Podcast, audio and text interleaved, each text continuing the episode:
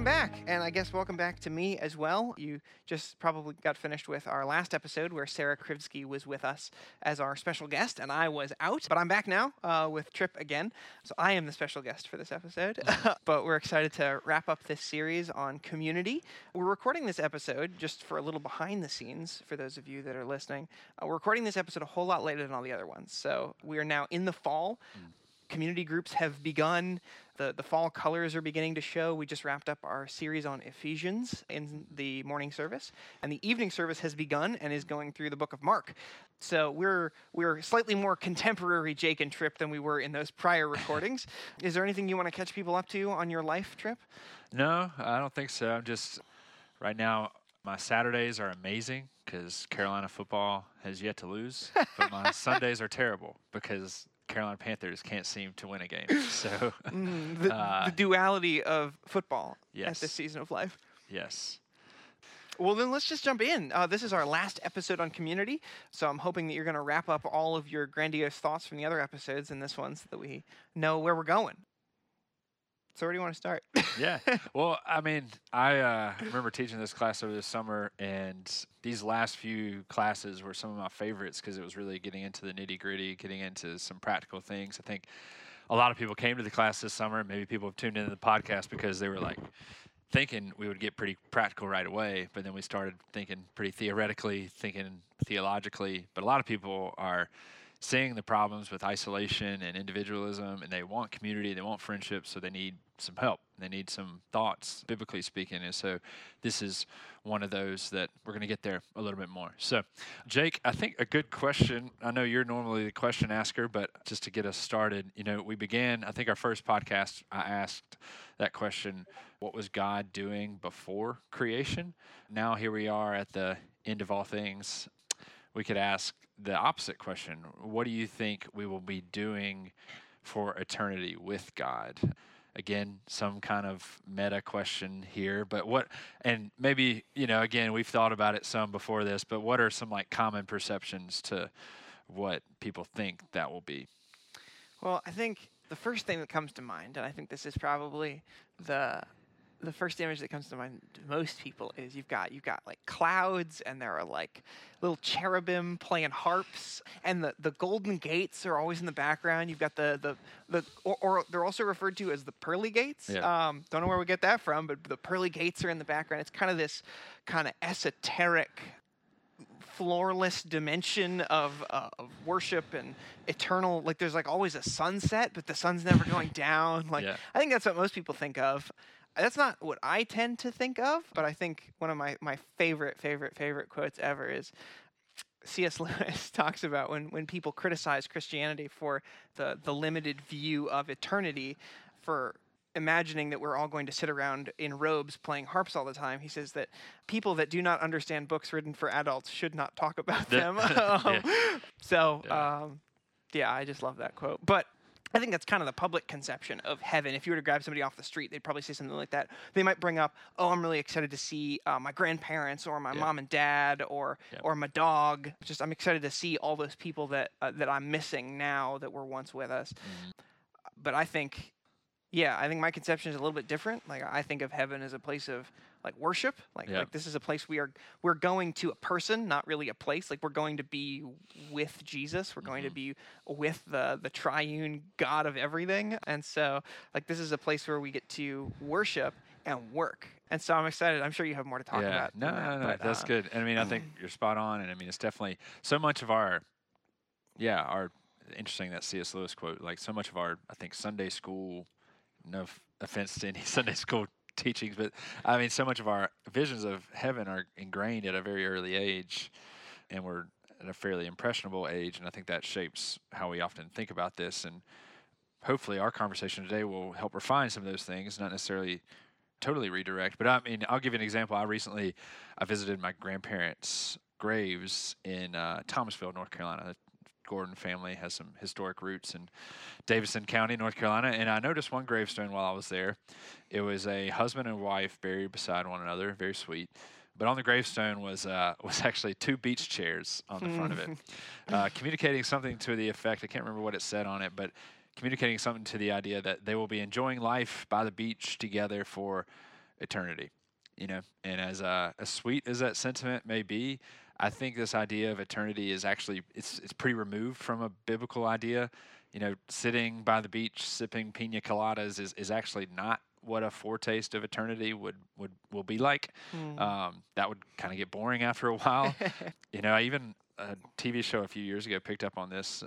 Don't totally recommend the TV show, but it's it was an interesting episode on Black Mirror on San Junipero. It was one of their more popular episodes, and it was actually a depiction of like, you know, all this stuff in the tech world about downloading your consciousness into eternity, and they were in this some this paradise called San Junipero. What the episode kind of showed was like that eternity of just like doing the same thing over and over on the beach in paradise is kind of boring and awful. like, Mm. and so that's kind of like the question we're asking here is like, what will we be doing in eternity? And I know it's kind of a meta thought, and Scripture isn't exactly clear on it, so we have to be careful and patient on that. But I do want to say, as the Lord was before creation, so into eternity, it seems like we're going to be in a similar place. You know, if Jesus is saying, um, "You loved me for the found before the foundation of the world," I want them to be in that same relationship between Father, Son, and Spirit. That's what we're looking forward to. So rather than sipping pina coladas as a foretaste, our fellowship with one another in community actually is more of a foretaste of what eternity will be be like. Bonhoeffer makes this point again in Life Together. He says, really cool quote here: "Between the death of Christ and the last day." It is only by way of a gracious anticipation of the last things that Christians are privileged to live in visible fellowship with other Christians. Yeah, Hmm. exactly kind of hitting the nail on the head that I'm trying to get out there. And to, to really hit this point home a little bit more, Jacob, uh, Jake, you know about this about me, and I don't know if I've brought it up in the podcast just yet, but we've done Tolkien, we've done Bonhoeffer, we've done Cranmer, but one other thing that I truly love is uh, is sports, and I particularly love uh, baseball. I'm a big baseball fan. Is this? Would you say? I was going to say if if if for those of you who have maybe met Trip before, or if you haven't met him yet, you can literally just walk up to Trip and just say the word baseball, and he could just go. He, he could talk to you for two straight hours about the history of baseball, when things happened, who did what. He is he loves baseball. If if if Trip has a second love after Jesus.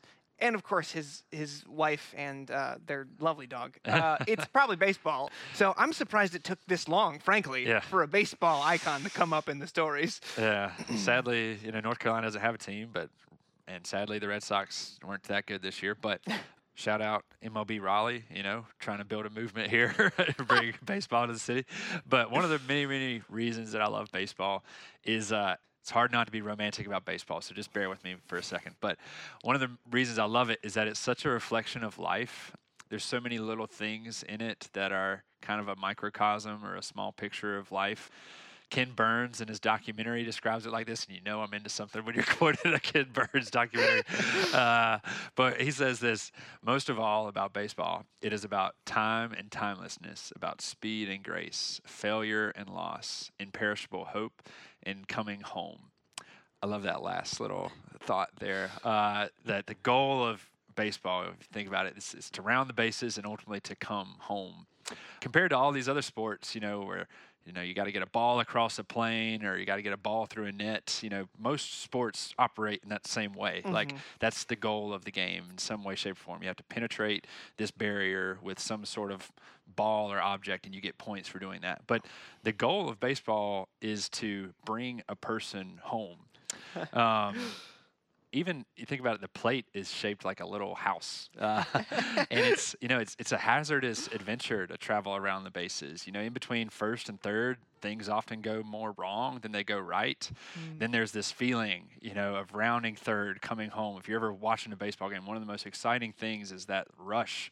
Balls hit to center field. You see the guy coming from second, coming around third, and you know the ball's going to be coming home at the same at that same time. There's this thrill of expectation. This suddenly you're holding your breath, and then at last, joy when we arrive home. There's these great. I mean, when we I taught this class, I showed these pictures, but these pictures of hitting these walk-off home runs with the whole team is kind of gathered uh, right there at home plate, waiting for the guy who hit the home run to come home, and they celebrate.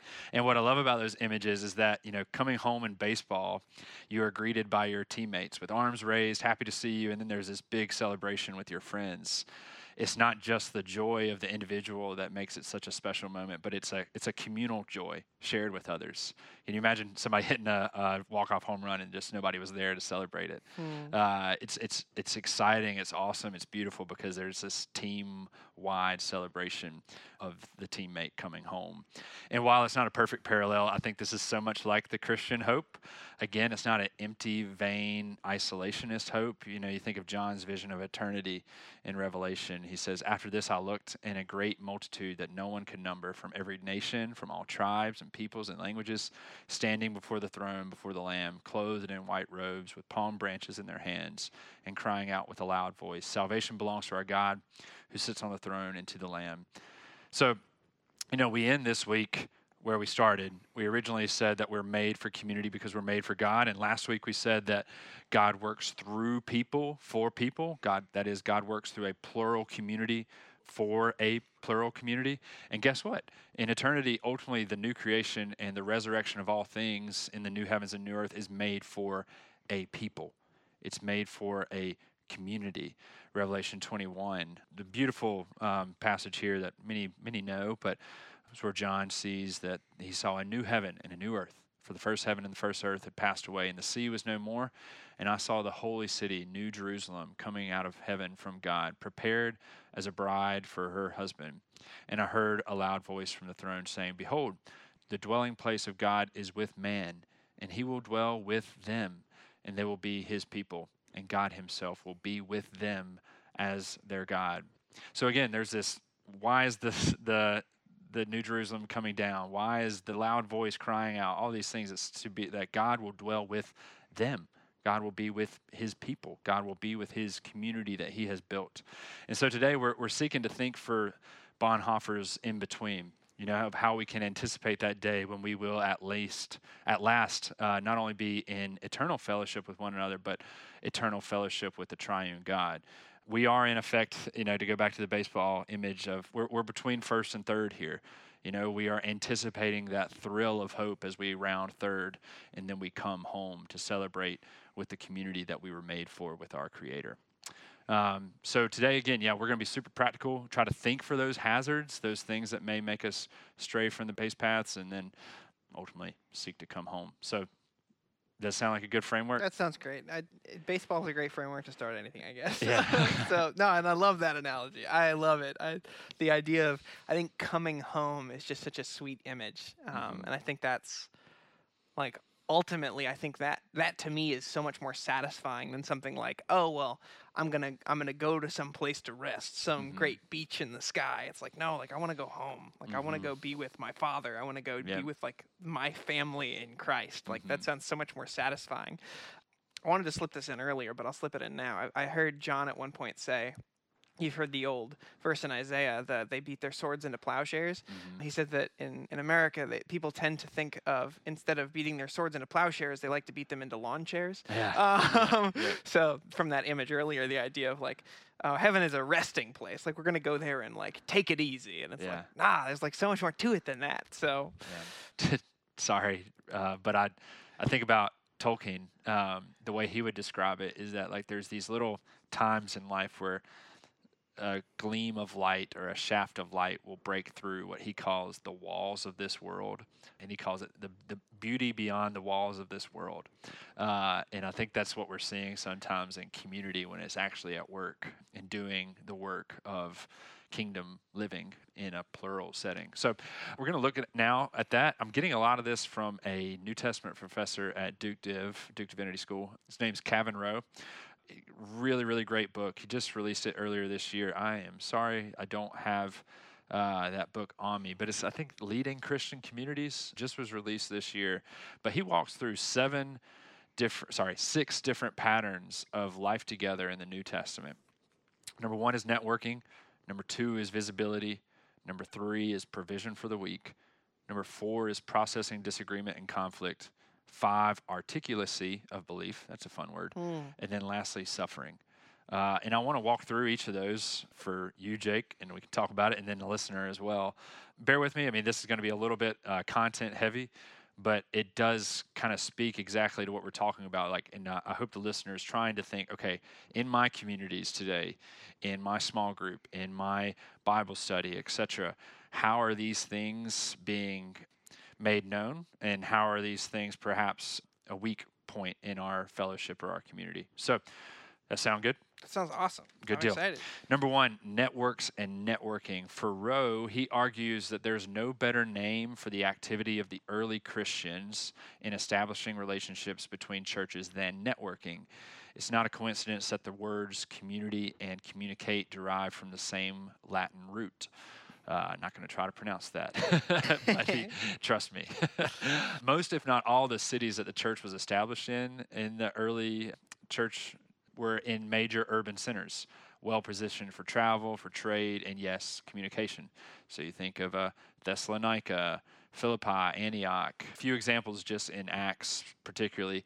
You know, there's this scene, I think it's Acts 14, where after Paul and Barnabas established a church in Derbe, they returned to Lystra, to Iconium, to Antioch, and they strengthened the souls of disciples. Acts 15, there's this all important Jerusalem council where they uh, dictate the relationship that Gentiles are supposed to have to the Jewish law. And this was distributed throughout the Mediterranean because of the Christian networks that had been established. So it, it's just the point that nearly every one of the early church witnesses, particularly Paul's letters, too, assume that there was an established network for Christians to exist within. Mm-hmm. Uh, you even think about the language of brother and sister among Christian communities. This becomes a serious option for communities who just a generation prior were marked by various city states or ethnic groups or other religious allegiances. That the, the prospect that now Paul is calling them brothers and sisters is is fairly inconceivable without networks needed to sustain a common sense of identity and purpose. So, just some quick takeaways here. What what's the big deal about this? Do we need to get some radio networks started or get some more podcasts out there? no, not exactly.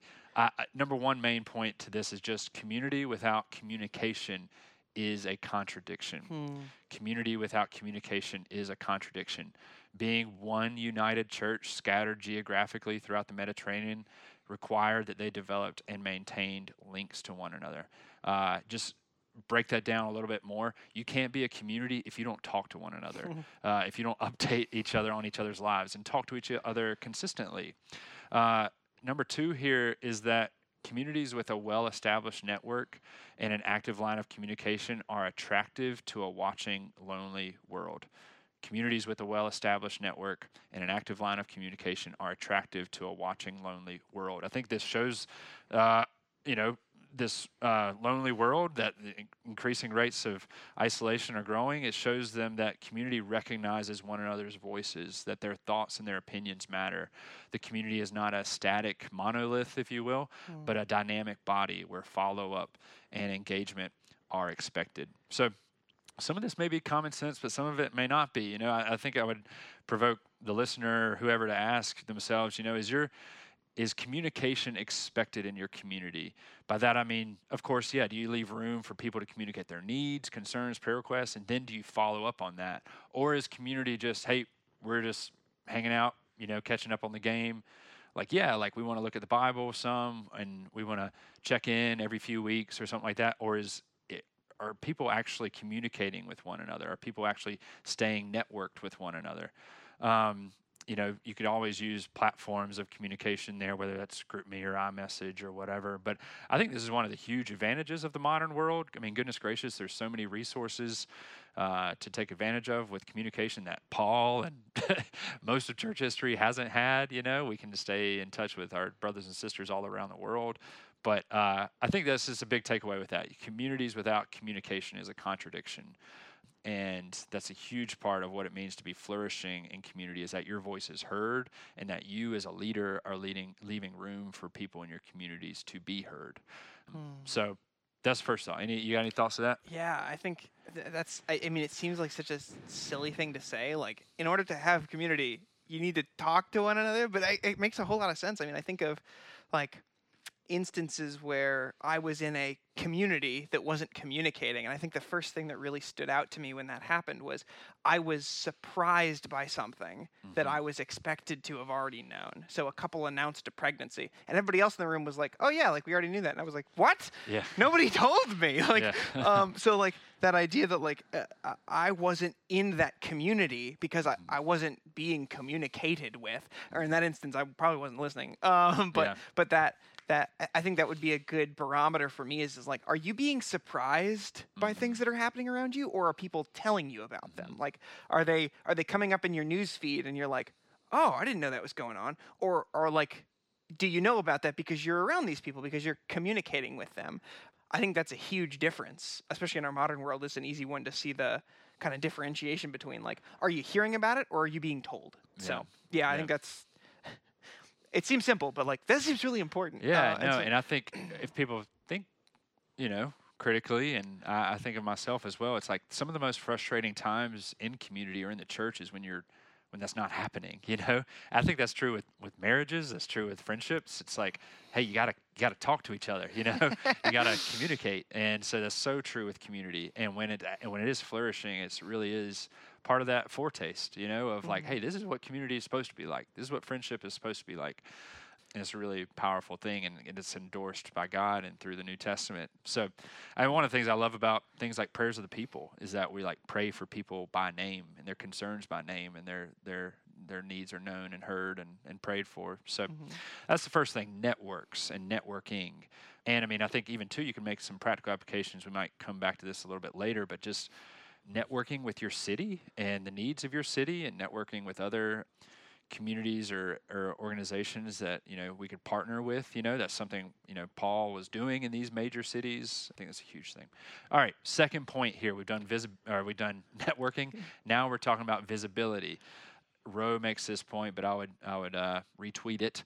Uh, one of the most powerful assumptions in modern American life is that there should be some division between public and private life. You know, and then because of that, often religion comes to refer primarily to what one believes about God and one's own heart and what one does on a Sunday.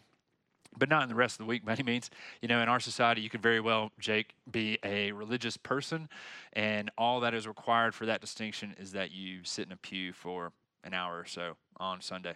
Mm. Uh, but Acts in the New Testament, it, it, really doesn't know anything about this distinction. You know, in Acts, being a Christian is itself, in its very nature, a public confession and identity. Christians were a group whose pattern of life could be seen. As a matter of fact, you know, the word Christian, it is a public word. It, mm. it hmm. wasn't an internal self self designation, self name. The word was a term coined by outsiders, by those who could see a thriving community and needed a word to describe what these people were doing. Huh. uh, you know, to be a follower of Christ was to belong to an assembly or a gathering whose common life was publicly visible. And then you see this throughout Acts. You know, wherever the church goes in the New Testament, the Christian community is a force of cultural destabilization. But that I just mean it's just it's it's moving and shaking things in the society. It's not it's not a holy huddle. It's not just staying, you know, in the closet. It's it's moving and having its being out in the world. In Acts 18, there is literally a riot started because a silversmith in Ephesus can see the impact that public Christianity will have on his business. Wherever the Christian message and Christian mission goes, Christians are hauled before authorities to account for their behavior. So far from a purely spiritual movement, the early church was consistently in the public eye. Ultimately, this need to give an account could not happen if the Christian, if the early Christians were to believe that their faith was to be practiced in private. Rather, it was precisely because they took their common life to bear on the whole pattern of their existence that they were noticed. So, visibility, public visibility. This is what we're talking about. So, just some key takeaways here. Christian communities are those whose common life positions them for visibility in the world as a witness to Jesus Christ. Positions themselves for visibility in the world. That's the first point. Number two, the unity of the church is characterized by giving witness to the resurrection of the Lord Jesus. You think about that language of just witness. You know, I think people just throw that out there as a verb sometimes, but the language of witness points to the fact that thriving Christian communities are not just self existing or self sustaining. Their visibility has a goal and a purpose to, to, to do something, you know, so that people see the hope that we have within ourselves. So, um, again, thinking about your own communities, your own small groups, your own Bible studies, whatever, you know, is your community visible to a watching world? I can remember times at Carolina opening at UNC Chapel Hill, opening Bibles on, on campus. And yeah, sometimes it was like awkward and weird. And oh, you're just going to be thought of as just like the Christian guy on campus. Uh-huh. You know, you're going to be thought of as one of those people. But that's what I'm kind of talking about. You know, follow up question to that is with the events you host or the ministries that you invite others into. One question we would ask a lot in college ministry was, "Whose turf are you on?" Hmm. Uh, you know, you know, are you taking that Super Bowl party that you're going to do, or that uh, Bible study that you're going to have, or whatever? Are you? Is this ever seen out in public, or is it always on your turf? You mm-hmm. know, you know, you could have that Super Bowl party, speaking in college ministry terms, at your like ministry house. Mm-hmm. That's your turf, or you could do it like in a uh, in a dorm in like the the gathering space sure. public gathering space there like it's it's visible you know so like mm. people are going to see this they're going to be curious what's happening here so are you uh, always inviting people to be on your turf or are you willing to go on in a in the turf of the public if you will and so and i think another question here and this is kind of picking up with what i was saying in the first point just thinking of like who could you partner with uh, you know this is something the early church and Christians have had to consider for forever. Is just like there is no like secular spiritual distinction. Like there's a world where we can partner with local businesses, universities, institutions to affect that growth that we desire and be that force of cultural destabilization. But to do that, you have to be in the culture. You know, you, you are never going to be seen if you're just staying in your holy huddle or your little bubble. You know, mm-hmm. so I get the idea that sometimes it's it's you don't need to do everything. You know, there it's it's okay to to be in a gathered place of community. But the reality of the early church and the early Christian communities and Christian community that flourish is that is that it's visible. It's publicly witnessing to a, a lost world. So, Jake. Uh, have you follow up again. Any thoughts to that? Yeah, I um, I don't want to sum these first two points up as do something. Yeah. do something. But yeah, I, I, I think similarly to what we're talking about the last one, like I think this this is something that can be easily taken for granted like oh like oh yeah like visibility yeah we should be doing stuff outside the church walls and that's and i, I also don't want to say like oh doing stuff in the church walls is wrong which i don't think you would say either mm-hmm. just it, it's a convenient space to do certain things, but it reminds me of I think it was last year the women's ministry here did a women's tennis pop up, and they went to tennis courts and played tennis like as as a women's group, and that was super public. Like anybody could walk past and be like, "What are all these women doing here?" Mm-hmm. And though I don't know exactly how it worked out as far as like public ministry like it was out in public they were doing it outside like where people could see them and i think that's just such a cool example and there's many more in our church but of like doing things so people can see you. I think as a church, we're always kind of looking for easy spaces where mm-hmm. it's like, oh, where's the easiest place to meet? It's probably, oh, the sanctuary or in the lobby or at somebody's house. Mm-hmm. But kind of thinking of like,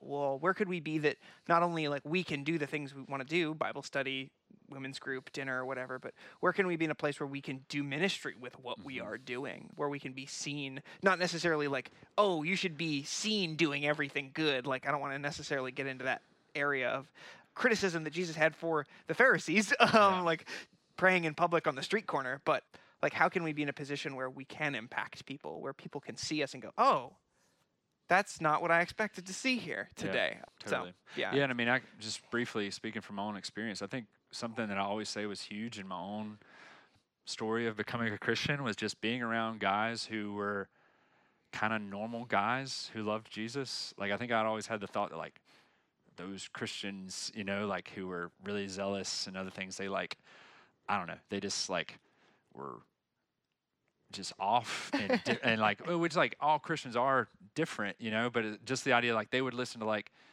Kidz Bop Christian remixes of ACDC or something like that, but sure. they would never, you know, God forbid, listen to actual ACDC uh-huh. or something like yeah, that. Yeah. And hey, I, I recognize why we should be careful about the input that we're having from from media, music, movies, or whatever. But like, oh yeah, they like listened to hip hop sometimes. You know, they didn't listen to all of it, and they Mhm. but they like they were in the world but not of the world. Yeah, they you were. know? Yeah, they And were. so they were in culture. They Yeah. were totally culturally. and I was like, oh, okay, we can like talk about sports, we can talk about music, you know, and like Mhm. they're normal dudes, but they love Jesus, and that just I think that's what's seen when you're when you're visible, when you're in the public. So. Yeah. All right, cool. Our third point here. So we've talked about networking, visibility. Third point is provision for the weak. Um, now, all this we're asking ourselves, what does thriving communities look like? Um, and I think everybody would say, like, yeah, like the church should be thinking for providing for the weak. But when you think about thriving communities, when you think about thriving in general, you know, you, normally you think about health, strength, independence. You don't think about sickness, weakness, and dependence. You know, a child who fails to develop normally can be described as a failure to thrive, right? So it's it's normal for us to think of thriving without including weakness in the definition. But interesting thing again, you know, the New Testament and Christian communities totally flip this on its head by redefining what we think about when we think about thriving communities. Uh, now, thriving assumes that the weak, the downtrodden, the marginalized are included and provided for. This is not just you know an extension of the Christian mission, but it's part of the core of the Christian mission itself. Just an example here to back this up. In Acts 6, we find this scene where there, there's these Greek widows. They're being neglected by the Hebrews. Um, these widows at the time were among the most vulnerable in the ancient world.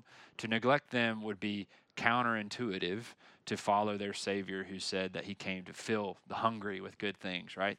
Um, yeah, but to be clear here, the neglect of the widows was not just some superficial physical problem. It was, I love this, uh, this is Rowe again, but it was an active participation in a lie that the Christian church is a place that has no room for vulnerable people.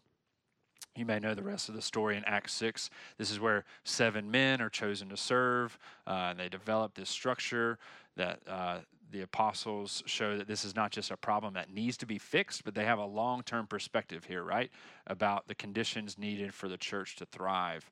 Uh, the New Testament makes explicit that fundamental to communal Christian life thriving is a desire to provide for the long term needs of the most vulnerable just a quick point here. You know, James makes this point later in the New Testament. Not going to quote it exactly, but he talks about like, hey, if your brother or sister lacks daily food and you see them and you say, "Go in peace, be warm, be filled," without giving them the things that they need, James says, "What good is that?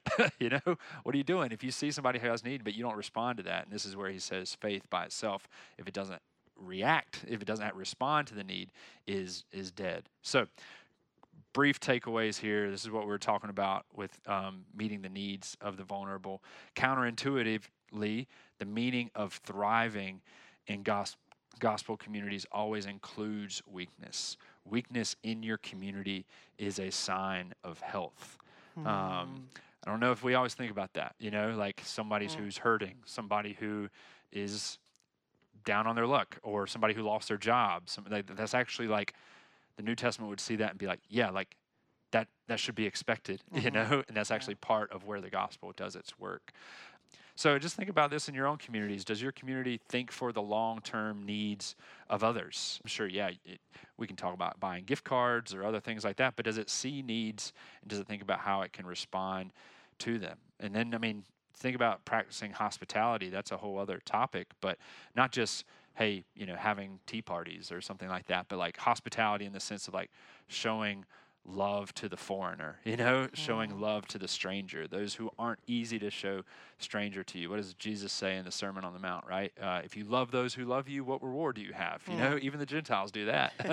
uh, actually, like how this is going to work itself out is loving those who are hard to love, you know, Yeah. loving those those who are dependent, not independent. So, yeah, I think that's a huge one of showing and seeing needs in the vulnerable spaces of our community. Any thoughts? Oh, I have two thoughts. I was hoping you'd ask. So the first one is this kind of has a lot to do with your first point of like communication. So like there can be no provision for the weak unless the weak show themselves to some Mhm. degree. So like that means you have to tell people things Yeah. and it means you need to be vulnerable in community. Like Mhm. you, you need to come in and say, "Hey, like my marriage is struggling," and not Mhm. be like, "Oh, let's pray for work again." I don't want to talk about that because it makes me seem less like I have my life together. I think a really good Christian community is one where everyone is aware that nobody has their life together uh, Mhm. because we live in a broken world and it's hard. Like that's just true. And where we don't feel like we have to wear masks all the time. But the second thing, and this was like, I don't know, this is just super encouraging for me. Like I mean that.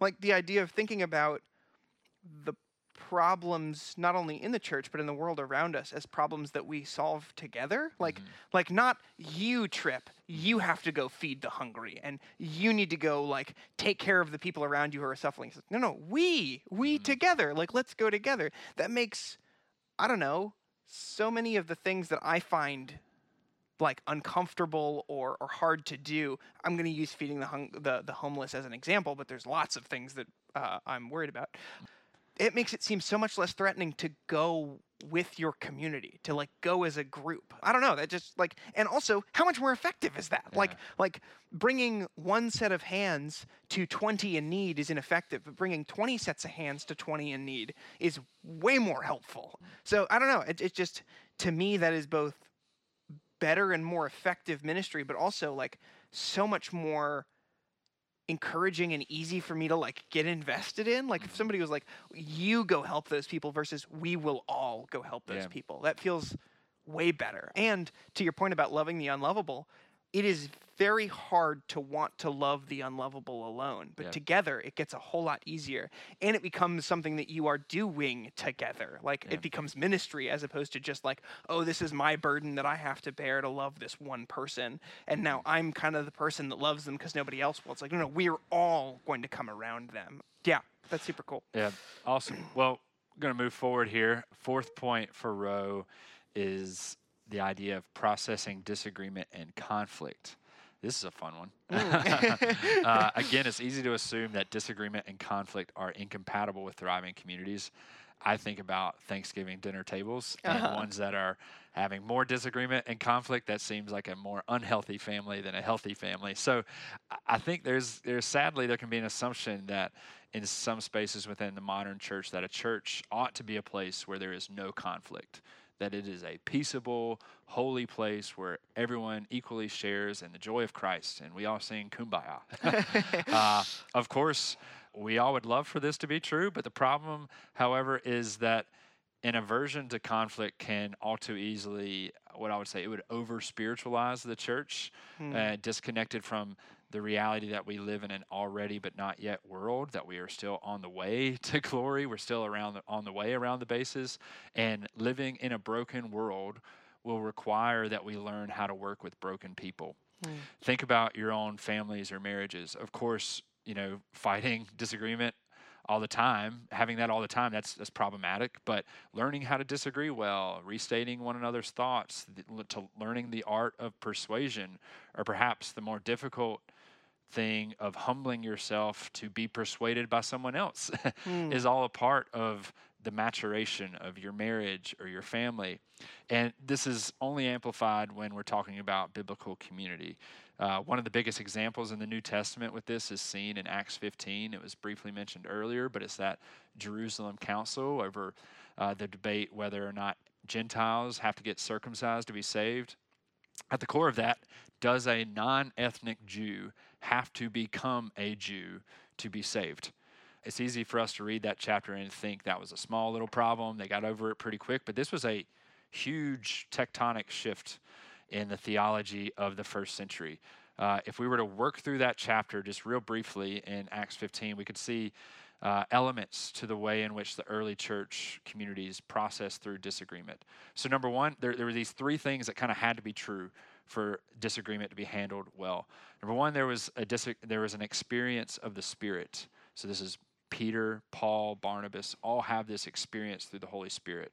Now, that experience of the Spirit moves into the second point where this had to be in agreement of the Spirit's work in Scripture. So uh, Peter had this vision. Now that is uh, backed up with James's citation of Amos in that passage. And then, thirdly, here, there's some sort of structure of ecclesial or church authority. Ultimately, James and the apostles have to make a final decision over what's happening here. So, you have the experience of the Spirit, the agreement of Scripture, and then lastly, some sort of church authority coming to a conclusion on this. So, I think it's just an, an interesting example of how the church is meant to process disagreement with one another, but we want to be aware of these things, recognizing that I just mean within disagreement, there's always a dance uh, at play between the powerful work of the Spirit in someone's life, the confirming role of Scripture, and the discerning role of the community's leaders in the leadership that has been entrusted to shepherd these people. Now, when one or two of those things is enhanced at the expense of the other, like I really received a word from the Lord, well, it's like, well, where in scripture would, would back up the experience that you had or you have like hey scripture says this you know it's like well let's take into account everything else that's going on. Or if you have a very strong church leader who's not listening either to Scripture or uh, or this, the work of the Spirit, those those things is where uh, communities and disagreements go really astray. So. Some takeaways here is just to thrive is to be able to incorporate conflict and disagreement into the life of the community you know think about your own communities is there space for disagreement are people expected already to come to certain conclusions i think where communities sacrifice these elements again this is where things go, go wrong. So are you creating space for people to work through these things? And then are these disagreements making room for the spirit to do its work? Are they being submitted to the authority of the word? And in areas i think of, of extra nuance you know is the is the church and those entrusted to shepherd and lead being consulted with as these disagreements enhance or, or, or grow in whatever way? So any quick thoughts to any of that yeah, again, I, I just I, this is all like I love that these are all six points together because they are very cohesive. But mm-hmm. just this is another point where it's like you just you need to be you in community. Mm-hmm. Like like you can't just show up and sit there and smile and go, I don't agree with anything that person's saying, and then go home and be like, well, that person is dumb and I'm right. Um, yeah. like like that needs to be worked through. Like like there needs. To be. And guess to what? That's like gonna happen. You know. Yeah, like exactly. you know that's gonna happen probably all the time. I mean, yeah. I'm sure that happens most Sundays somebody comes and listens to the sermon and goes, I disagree. And I'm yeah. going to go home and think I'm right. Like, but to have a, a thriving community requires you to voice that. Yeah. Requires you to say, raise your hand and go, I don't think I agree. Can we talk about that? Right. like, but in a healthy uh, way that takes things back to, okay, well, let's talk about it. Where in sure. scripture could we like find, you mm-hmm. know, this evidence or, you know, is this where's this coming from? That type of thing. And yeah, I, yeah. I care about you, you care about me. Like we're not out here just to disagree for the sake of disagreeing. Yeah, exactly. This is not an encouragement to be belligerent. Like uh, it's an encouragement to like to to seek unity in the body through mm-hmm. conversation to to take those concerns or qualms or doubts and say i don't understand or or i don't agree let's work through that together mm-hmm. not I disagree, so you're wrong, and I'm out of here. I'm going to the church down the street that agrees right. with me. I think that is so bifurcating of the body of Christ, right? Mm-hmm. It's because you end up with all the people that think one way end up in a room all together, and you end up kind of in an echo chamber. Yeah. Like, no, no, you gotta, we gotta shake this out together in order to really be the body. Hundred percent. And I mean, I, will just say, I mean, that's a, of all these points, that's one that I think is a very felt thing. Sure. And uh, fun fact next year is a big year 2024 it will be more polarizing as we move forward and so sure. it's just a really amazing biblical community is one that can hey again take the irreconcilable and reconcile them and say hey democrat republican or charismatic non-charismatic or baptist Catholic, Anglican. uh, hey, we're, we're like trying to all work together on this, you know, and we, we want the good for one another. So, um, yeah, and, and our uniting force is not our ideas. Mm-hmm. Our uniting force is the spirit. It's ultimately right. Jesus. Like right. like to if you take any of those other ideas and make them the biggest pole in the tent, you're never going to have unity because you've removed Jesus from the throne. So 100%. Yeah. Fifth point here articulacy of belief again, fun word, but articulating one's belief. Uh, again, we're working out of Acts a lot here. In Acts, a huge narrative device is is the speech or the sermon. You see Peter, Stephen, Paul, James, etc. all give these like long sermons, and clearly, a major role in the church was to know why you believe what you believe. And the speeches contain, you know, more than just doctrinal or you know theological accuracy, but in them these figures are able to say, "What is it?" That forms the core of thriving of this thriving community's existence. Why do we exist at the end of the day? And this is more than just some leadership principle, but it's how communities thrive. Uh, now, you know, where you see Jake, where I'm from, and hey, I love where I'm from. Alamance, Davidson, Randolph County, you know, those places are where my family's been for centuries. A lot of those people are my people. But there you will often hear this idea that being overly theologized is some form of intellectual uh, sophistication. You know, highbrow for the ivory tower people, for the mm people over there in Chapel Hill, Durham, Raleigh, but not really for us. you know, yeah. we just want to know that simple Jesus. We want to know the simple gospel and love our families, which I want to say a lot of that's beautiful and should be a partial desire for all of us. But according to Acts, this assumption or an over assumption on this is, is a mistake. All Christians should know, should be able to have a strong articulation for why they believe what they believe. Funny enough, you know, Peter and John, when they're arrested in Acts 4, I love this point, for their sermons that they gave. In Acts 14, they are called uneducated and common men. every now and then I like to drop a little Greek on you. The Greek here reads agrammatoi kai idiotai. Now you may hear it a little bit there. Uh, you can see it in the text too, but it literally reads that they were illiterate idiots. mm. so that's who the Lord works through, you know? Illiterate idiots, though, who know why they believe what they believe. In the New Testament, then, to be articulate is not to be highbrow, it's not to be intellectual or whatever. It means simply being able to communicate the ultimate reason for your community's existence. Or more explicitly, to say by what name this community lives and has its being. We're told that the new converts devoted themselves to doctrinal education and instruction and to the apostles' teaching. They sought development and training to develop into this new community that God was continuing to build. So, some takeaways here. Uh, again, some common sense stuff, but can dig in a little bit deeper. Communities need to be able to answer the question why do we exist? That is not only why are you showing up this Wednesday? What do you expect to happen? Are you just doing this because, hey, they told me I need to do it to be like a good Christian member or something like that? Or do you think that something is actually happening here that's edifying you to be the man, the woman, the husband, the image bearer of God that you're called to be? Hmm.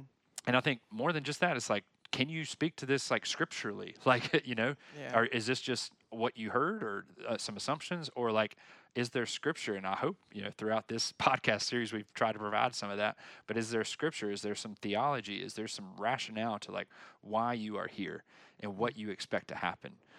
I think a community can thrive over time only if its members know why it exists and can communicate that with others. So I think things like growing in biblical literacy, theological growth are vital for that community growth that you desire when you think about your own communities, you know, whether it's community groups or whatever, you know, do they know why they are there? Have you verbalized that? Maybe it would be mm-hmm. good to just take a one community group and instead of doing a Bible study, just like clarify, like, hey, these these are five points, these are five expectations scripturally for what we want to happen during this time. And then can you can they take that and then can they re- reproduce it to other people? Then, secondly, does your community pursue opportunities to grow in biblical and theological depth together? Do they listen to podcasts like this together?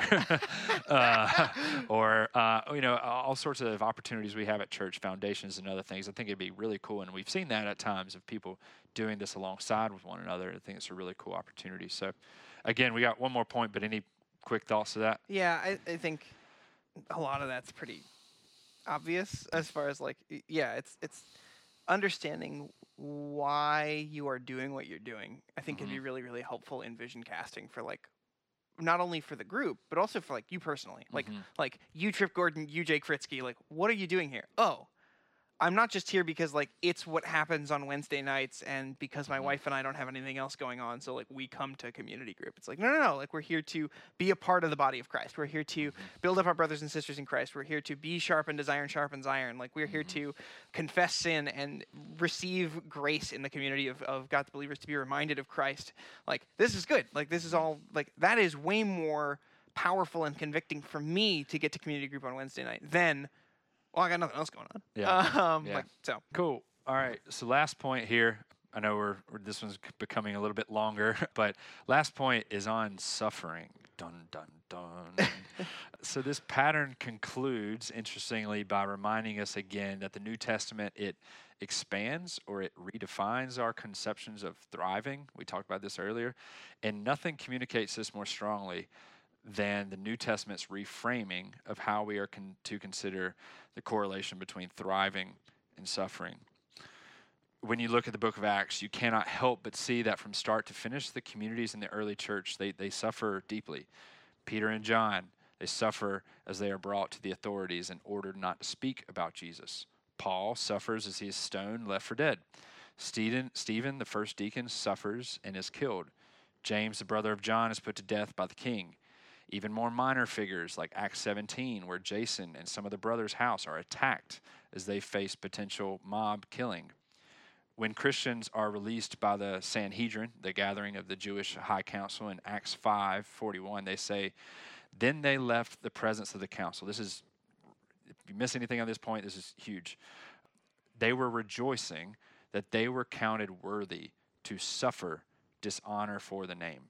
Mm. Acts 14 22, Paul and Barnabas, in light of the suffering they experienced, uh, when they go back through the Mediterranean churches, they say they were strengthening the souls of the disciples, encouraging them to continue in the faith, and saying that through many tribulations we must enter the kingdom of God.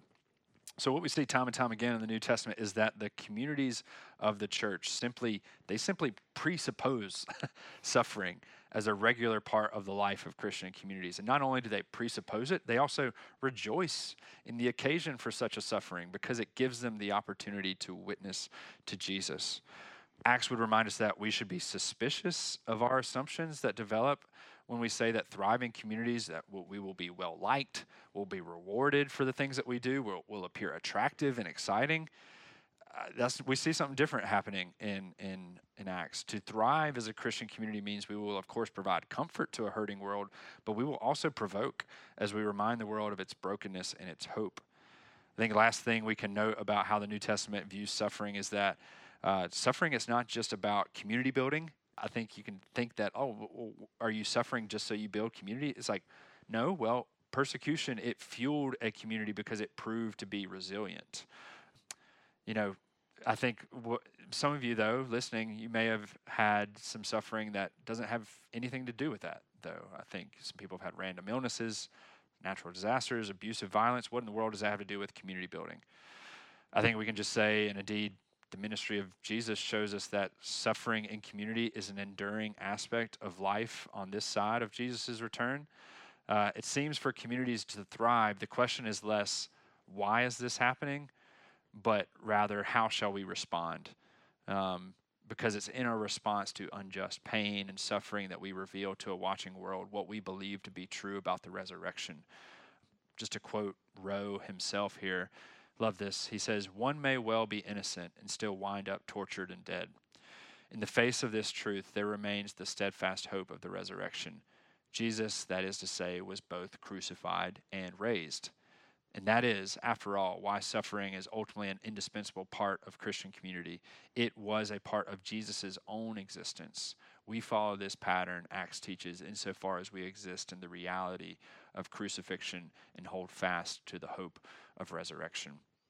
I know people have experienced perhaps different things there, but that's one of the beautiful things about biblical community. One of the most beautiful things about biblical community, and I've heard some really cool testimonies of our church of people being sick or even people moving towards death's door and arriving at death's door and the community around them, trusting in the hope of the resurrection. It's just such a, a beautiful thing. So that's where we close, Jake. Hate to end on a, a, a sadder note, but I think it's also a super hopeful one. Any any thoughts there as you think about that? Yeah, I think one of the things an old mentor of mine told me was that suffering in the church is an opportunity for the people around the sufferer to grow in love and care. Mm-hmm. It's it's not only necessarily like, oh, well this person is now going through cancer treatment or mm-hmm. or the loss of a loved one or something. It's it's not or even death. I mean, that's a huge one. We're all going to get there eventually. That while everything else may seem random, some people get sick now, some people get sick later. We're all going to die, and all of us are probably going to need some kind of end of life care. That gives the church and us as individuals the opportunity to love and care and to grow muscles that we otherwise wouldn't have. Mhm. And so he always, and he was in a position where he had two heart attacks and was in a position where he needed care.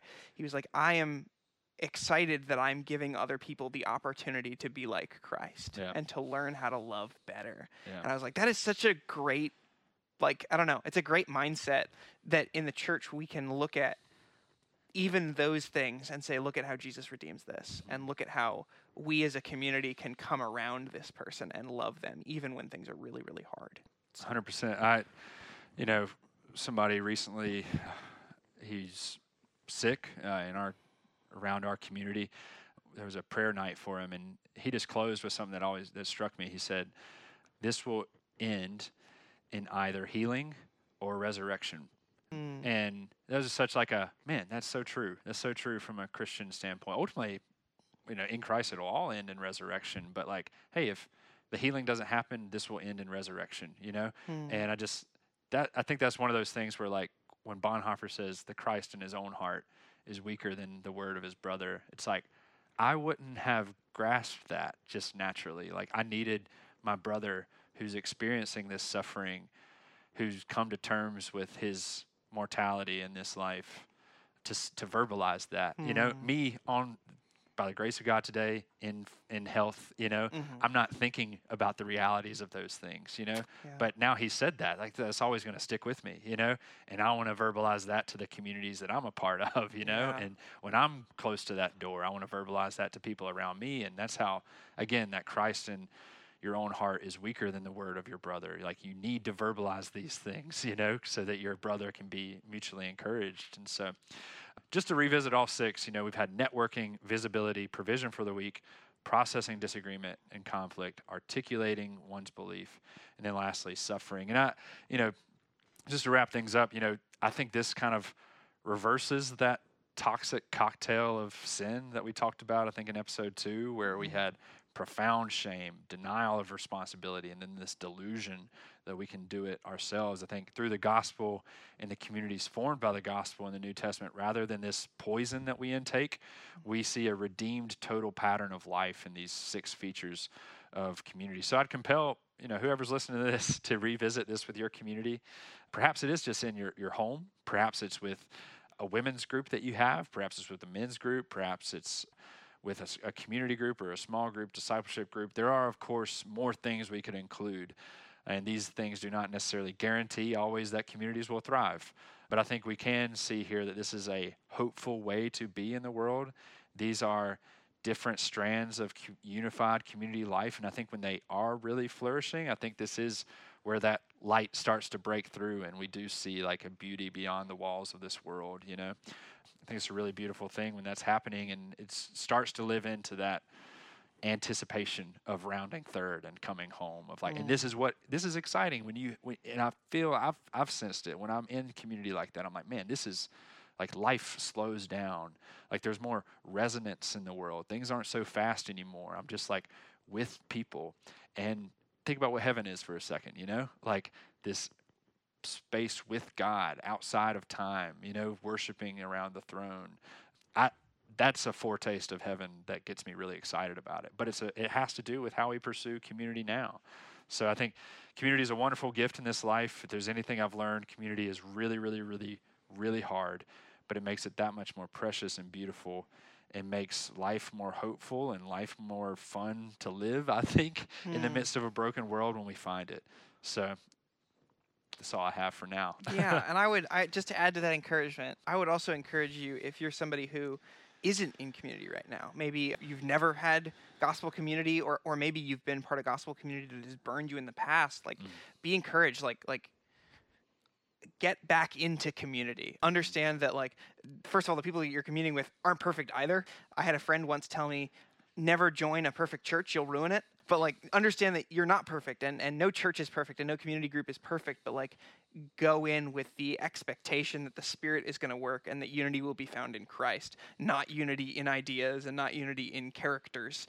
And just give it another try and see what the Lord does. I think he can do wonderful and powerful things if you're willing to just give it a go and trust him.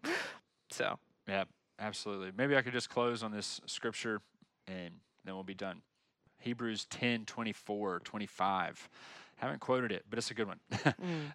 and let us consider how to stir up one another to love and good works, not neglecting to meet together, as is the habit of some, but encouraging one another, and all the more as you see the day drawing near. Amen. Bada bing, bada boom. Thank you all for joining us. This is the end of our series on community. We hope we'll have another series coming up in the next season, and we hope to see you then thank you